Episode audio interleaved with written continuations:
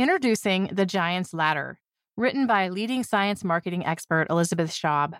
Crafted for professionals at the intersection of science and commerce, The Giant's Ladder guides you through a structured approach to marketing scientific discoveries, enabling them to resonate in places that matter most, from laboratories to boardrooms to policy chambers. Get the best selling book Kirkus describes as a helpfully practical and authoritative introduction to the marketing of scientific products at Amazon and other book retailers today. This podcast is supported by the Icahn School of Medicine at Mount Sinai, the academic arm of the Mount Sinai Health System in New York City, and one of America's leading research medical schools.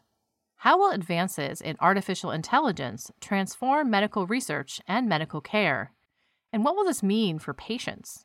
To find out, we invite you to read a special supplement to Science Magazine prepared by Icahn Mount Sinai in partnership with Science. Just visit our website at www.science.org and search for the Frontiers of Medical Research dash Artificial Intelligence, the Icahn School of Medicine at Mount Sinai. We find a way.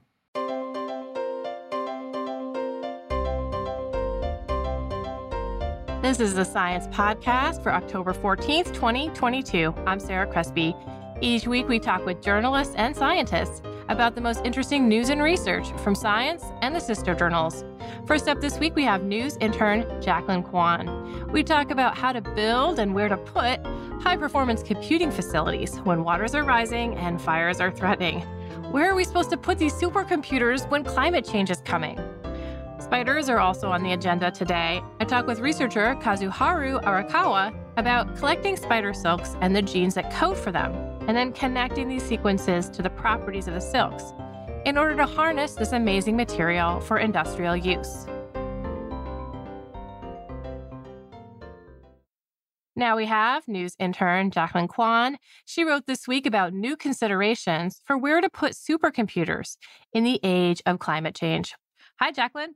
Hi, thanks for having me. Oh, sure. Uh, this is a super interesting topic, but maybe just remind us what are supercomputers for and who uses them?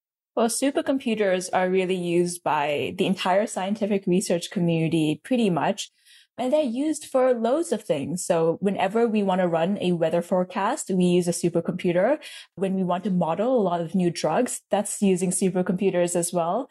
If you want to model robotics or have new sensory systems for robotics, that's also using supercomputers. It's really hard to identify a single field in science that isn't touched by supercomputers in some way. What brought your attention to this issue that they might be affected, you know, in a special way by climate change? I was just talking to a source who works in energy efficiency for high performance computing.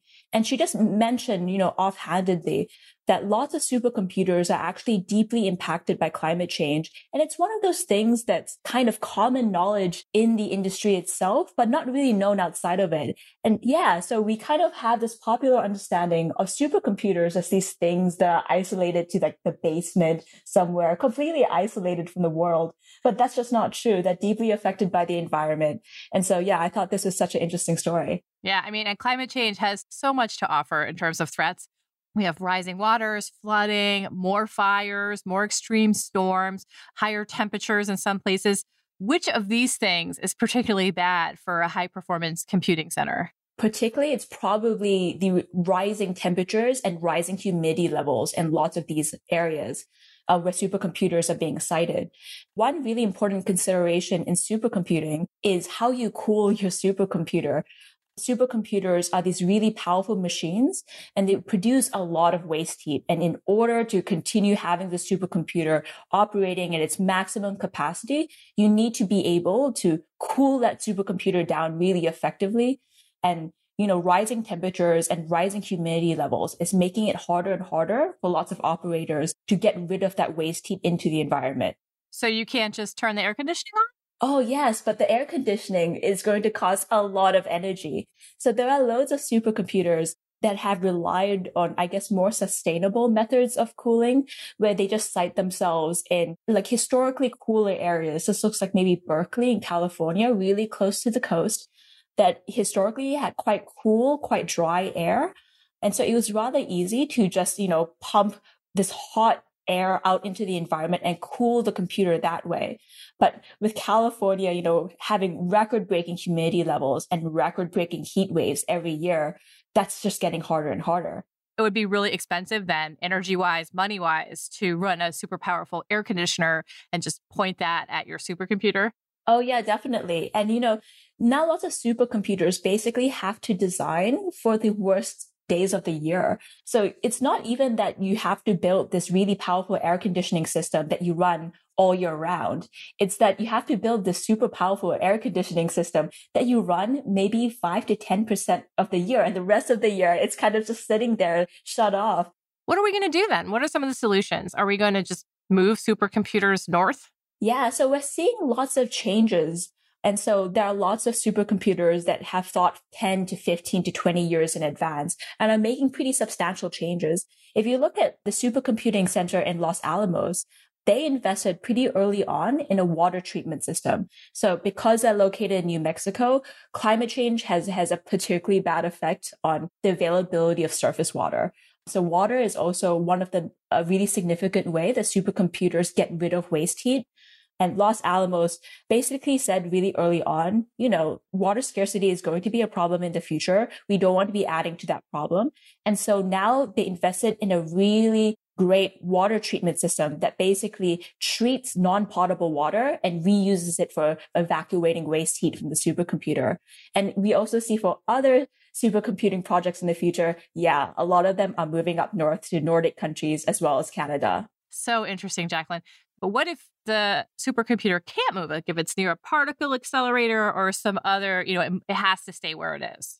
Yeah, so loads of these supercomputing centers handle pretty sensitive data. So maybe they handle stuff related to do with national security. So we see this with both Los Alamos and Lawrence Livermore supercomputing centers.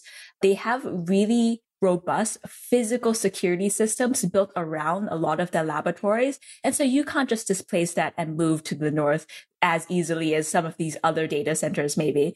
And so because of that, they have to come up with a load of other ways to keep a lot of their supercomputing facilities more sustainable. So Lawrence Livermore is currently investigating whether or not it's feasible to build underground. So the way that they explained it to me was that they compared it to a wine cave. I guess, you know, like wine caves are kind of common in California. So that's the analogy they used. So yeah, building underground, building into a hill makes humidity control and temperature control so much easier. Right. And what about other kinds of dangers associated with climate change? For example, you know, more fires. Is that something that we'd actually have to worry about for supercomputers? Oh yeah, so we, we actually have to worry about the two extremes. So monsoon season uh, and typhoon season, as well as wildfire season in some parts of the world. So in wildfire season, what we see with the National Energy Research Scientific Computing Center, quite a mouthful, NERSC in Berkeley, is that wildfires happening about 200 to 300 kilometers away, that created a lot of air pollution. And that air pollution traveled downwards to where NERSC was located. And that meant a lot of the air that the supercomputing facility was using to circulate and evacuate heat from their system was suddenly polluted. And if they continue to let that pollution, that soot, that smog into their system, it would have really damaged a lot of their computers. So they had to just shut down the external circulation system and just use internally circulated air. I could definitely see how typhoons would be a danger to a supercomputer. Oh, yeah, definitely. This was a problem in Riken. So that's in Kobe, Japan already quite hot, quite humid, but of course they have pretty intense typhoons and monsoon seasons as well. And so what happened over there is that a substation that delivered really high voltage power, the type that you need to power such a powerful supercomputer, got flooded. And it just basically meant that they had to go down for a couple weeks. Wow. Yeah, while they repaired the power substation. Mm-hmm. And what kind of impact does it have on, you know, scientific enterprise when supercomputers are just no longer online? Of course, like that's the most severe example. So, uh, what we see probably would happen more is that, you know, you kind of build your supercomputers with a throttle. So instead of running them at full capacity all the time, uh, maybe you would have kind of an inbuilt break in your supercomputing system so that maybe they, they handle fewer jobs.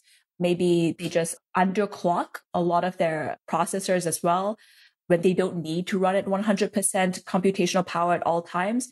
This just means maybe computation power or computation time for lots of researchers just gets a bit longer because the supercomputer isn't working as fast as it usually does. And that's to reduce heat, or like, for example, if they have to balance electric load and they're sharing with, you know, everybody else on the grid.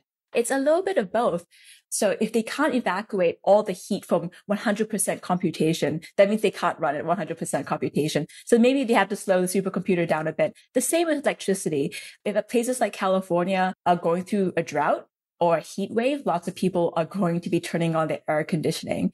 And this means that the grid probably isn't able to deliver as much electricity to the supercomputer as it usually would. And so this means, you know, like they probably also shed some of the electric load as well, have to run the supercomputer a bit slower it does sound like supercomputers are going to be harder and harder to run and maybe super isn't going to be possible anymore maybe like 80% of super. Yeah yeah i probably don't agree that. I think that's probably a bit extreme. I think what's more likely is that they are going to be much trickier to design but then we also see a lot of readiness inside like the industry and the scientific community to have a lot of like support auxiliary systems because data and supercomputing is basically the next generation's utility. Data is going to be like electricity, like water for scientific research. And because of that, we have to build bigger.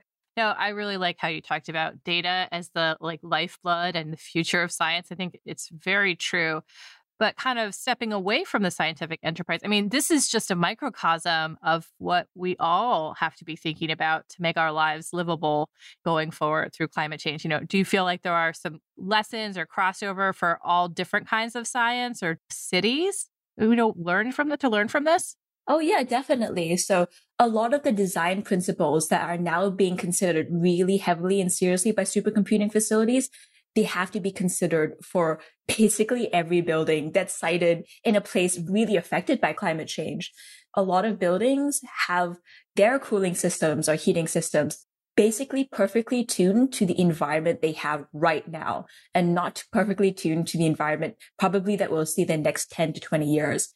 And so I think that this kind of future long-term planning is going to be far more present in our lives in the next few years coming forward. Thanks, Jacklin. Thank you, Sarah. Jacklin Kwan is a news intern at Science, and she's based in London. You can find a link to the story we discussed at science.org slash podcast.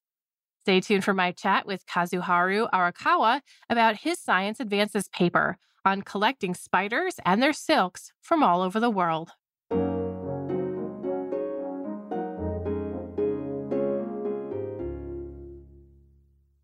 Researchers at Queen's University Belfast translate research into action and make sense of a rapidly changing world. They keep up with technological, societal, and economic advances and drive change through collaboration and real world partnerships. Their research leads to critical breakthroughs in areas such as green technology, food and agricultural sustainability, peace building, and healthcare. Queen's University Belfast network of international researchers has a reputation for global excellence. Over 99% of their research was assessed as world leading or internationally excellent in REF 2021. The impact of this research is felt around the world. Visit qub.ac.uk to find out how Queen's University Belfast is bringing research to reality.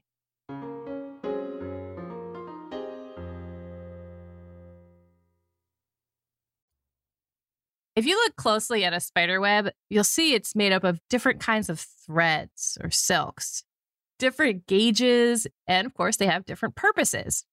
Each type of silk comes from a different gland on the abdomen of the spider. And some spiders can make seven kinds of silk, each with distinct properties.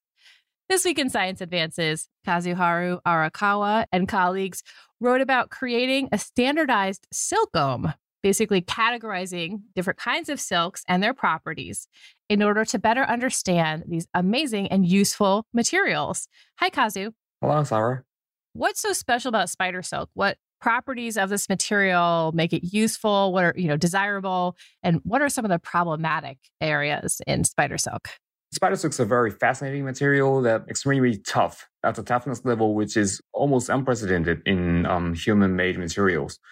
A tough material in material science is a term which explains the property of very strong material, which is also at the same time elastic.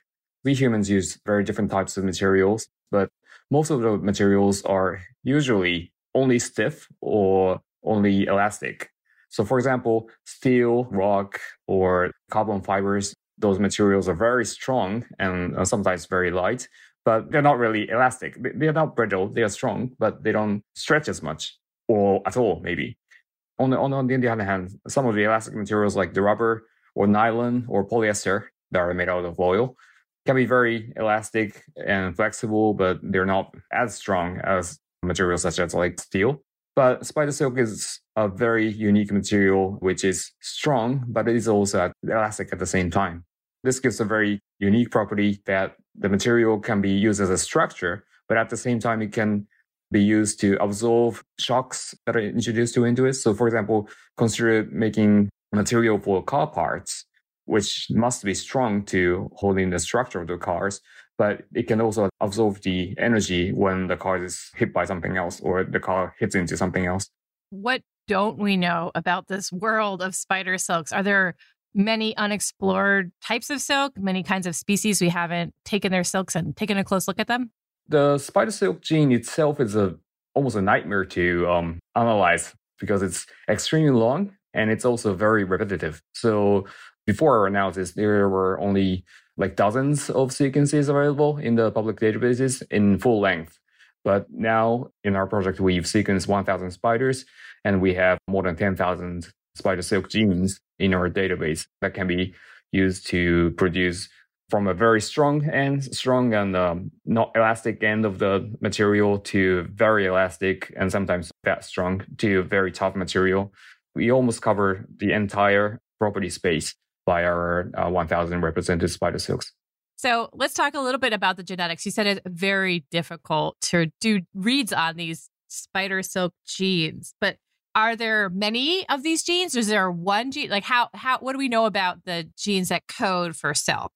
Since we know that there were seven types of silks, we already knew that there were seven different genes represented for each of the silks. But we didn't know how much of the paralogs, uh, which are these copy of the genes in the genome. The paralog? Yes. So we actually didn't know how many of the paralogs are present for each of the uh, silk genes. And if there were other types of paralogs outside of the seven silk types. Now we kind of have the idea of how many genes are there in each of these species or each of the spider families.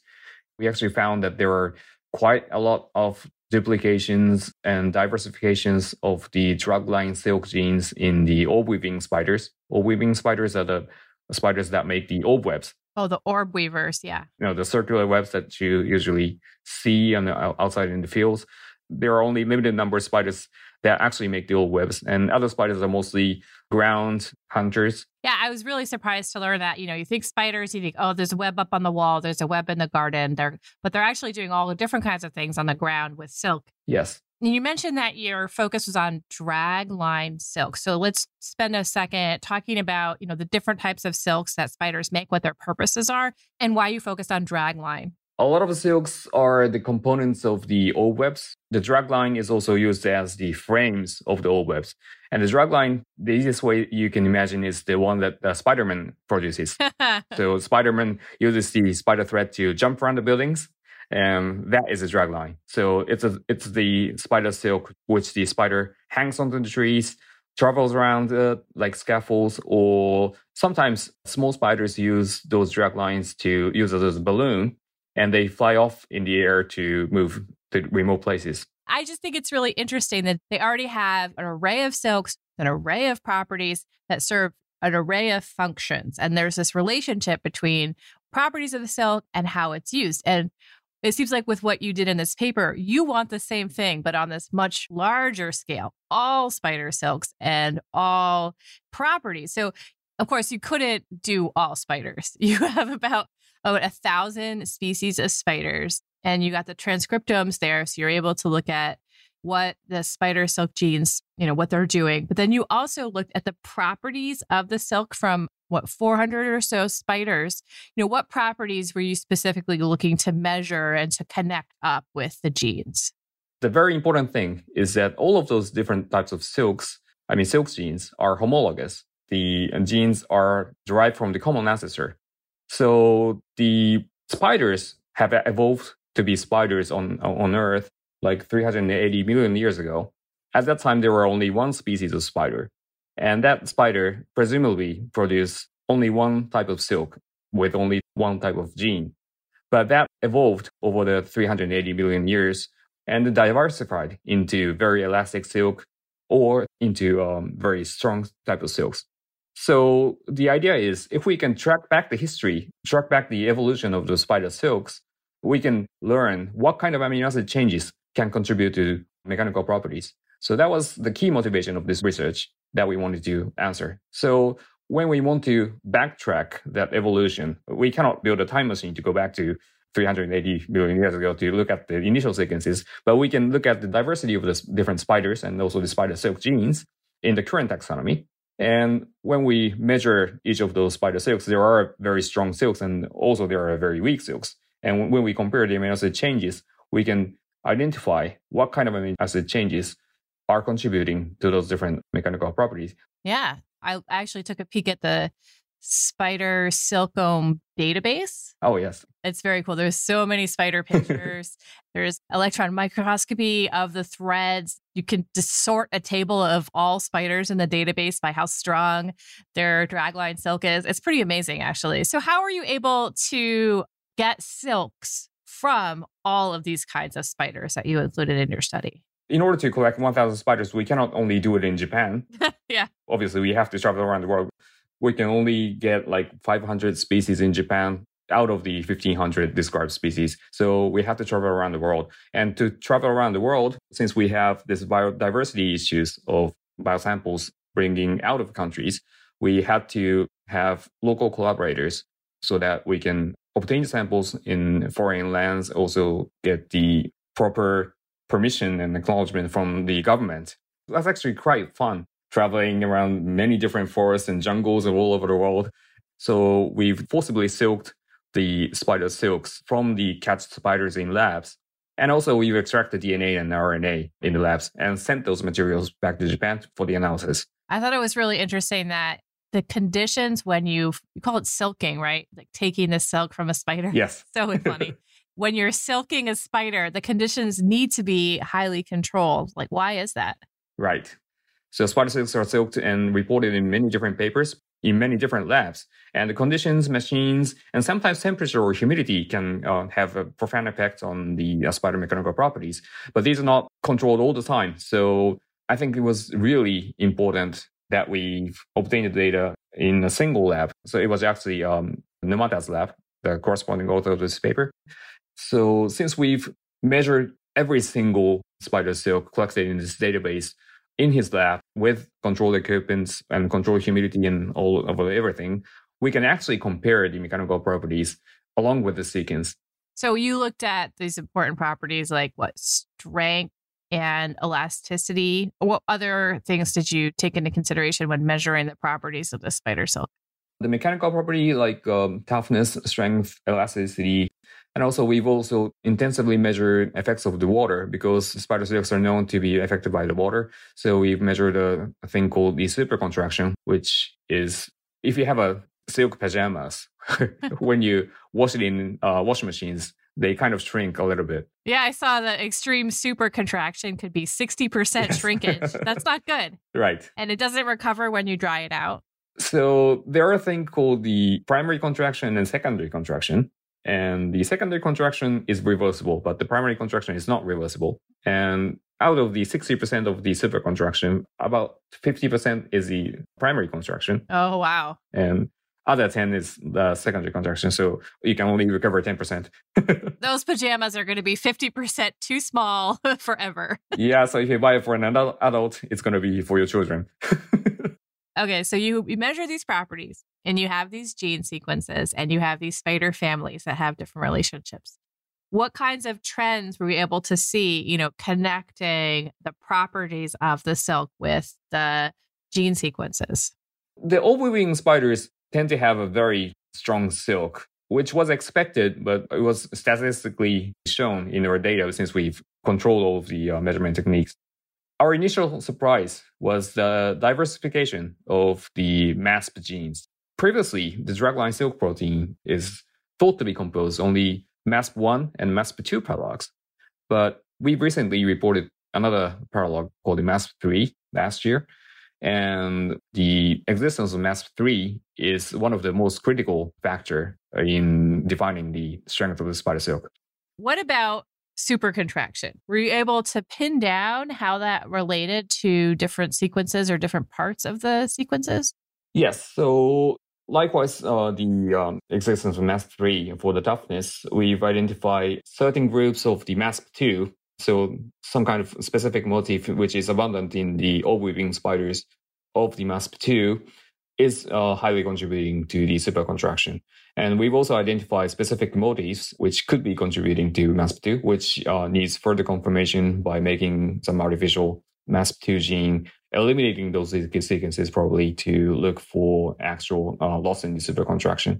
You're building up a library or a language of spider silk sequence motifs. So, what parts of these repetitive genes contribute to which properties so that then you can edit them? Is that the idea? Next steps? Yes. So, we actually have a table which clearly shows each of the top contributing motifs for the positive effect as well as the negative effect. The idea is you can simply eliminate the negative motifs and introduce positive motifs so that you can enhance the mechanical properties of interest you can kind of optimize a silk, not just copy what nature does. Mm-hmm. Yes. Yeah. That's the idea. Very cool.